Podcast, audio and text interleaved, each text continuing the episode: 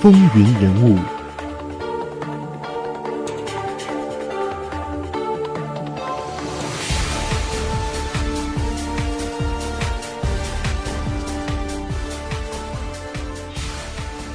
亲爱的听众朋友们，大家好，欢迎收听《风云人物》，我是华丽。在本期的节目当中，我们将会和大家一起来回顾美国的第三十七任总统理查德·尼克松，以及第三十八任总统杰拉尔德·福特。第三十七任总统尼克松的全名是理查德·米尔豪斯·尼克松。曾于1969年到1974年担任美国的第三十七任总统，1974年也因为水门事件而成为美国历史上第一位在任内辞职的总统，也是到目前为止唯一一位在任上辞职的总统。尼克松在当政的初期加大了美国对越南战争的参与力度，不过之后在1973年终止了美国的介入。1972年，他访问中国。给两国外交关系打开了新的篇章，而同年又与苏联签订了反弹道导弹条约，并实施缓和政策。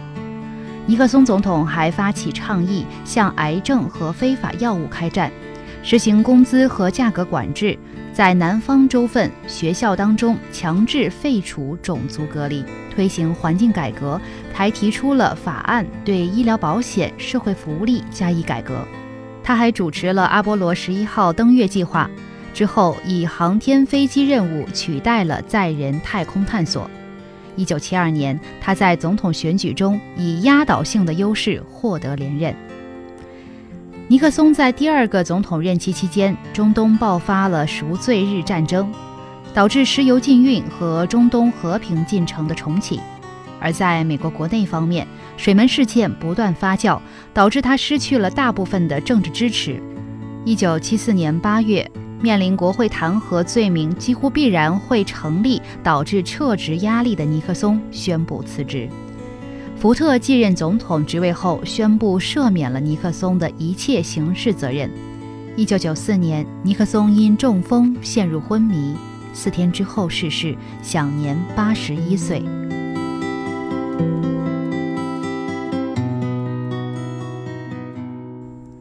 尼克松于一九一三年一月九日出生于加利福尼亚州洛杉矶附近的约巴林达镇，他是爱尔兰人的后裔。他的父亲是汽车加油站和百货店的老板。尼克松他毕业于惠蒂尔学院和杜克大学。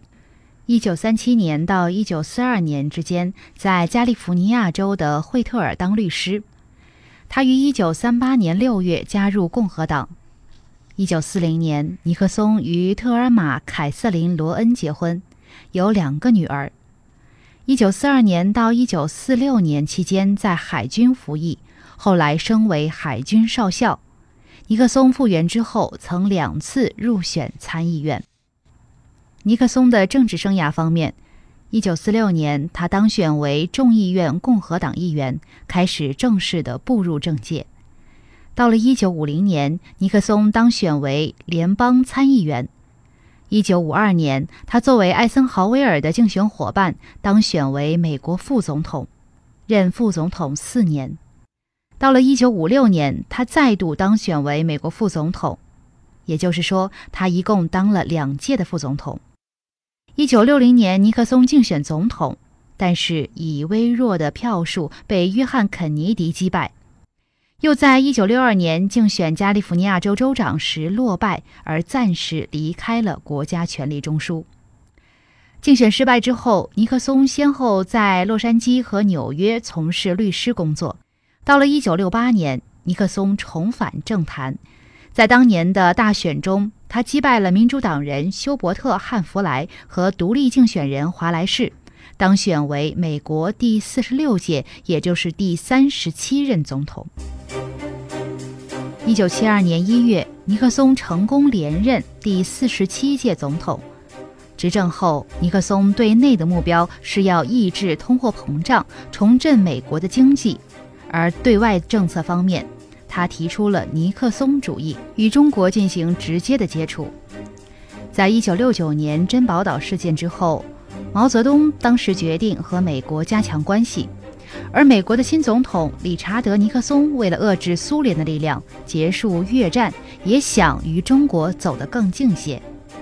一九七二年二月二十一日到二十八日，尼克松正式访华。二月二十八日，中美两国发表了指导两国关系的中美联合公报，中美交往的大门终于被打开。东西方握手，跨过一万六千英里和二十年的敌意之桥梁。尼克松此次访华是二十世纪国际外交史上最重大的事件之一。尼克松对此引用了毛泽东的话说：“多少事从来急，天地转，光阴追，一万年太久，只争朝夕。就是今日，就在此时。”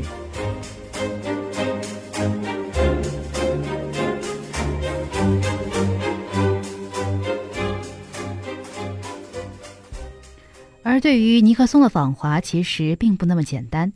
他这一次能够成行，在之前做了很多外交方面的铺垫。他上台后的第一道命令，就是要国家安全事务助理基辛格博士探索重新同中国人接触的可能性。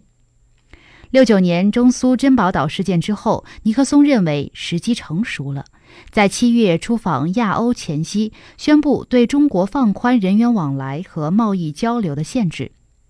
在出访过程当中，尼克松请巴基斯坦和罗马尼亚总统向中国领导人传话，希望同中国对话。一九六九年九月，周恩来同柯西金在北京机场会晤之后，尼克松就进一步加快步伐，指示美国驻波兰大使立即寻找机会同中国驻波兰代办接触。十二月三号。美国驻波兰大使在华沙科学文化宫举办的南斯拉夫时装展览会上，追着向中国驻波兰使馆人员表达了这样一个愿望。中国也做出了积极的响应，同意恢复中断两年的中美华沙大使级会谈，但只谈了两次，后来又因为柬埔寨的战事而被中国方面中断。中美华沙大使级会谈再次中断之后，尼克松和基辛格感到这种会谈容易受到美国国务院的干扰，而且每一次都是互念经过批准的稿子，既耽误时间又不解决问题。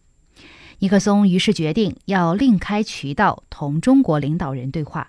一九七零年六月，美军撤出柬埔寨之后，尼克松于十月初先发出要打破中美关系僵局的信号，公开表示。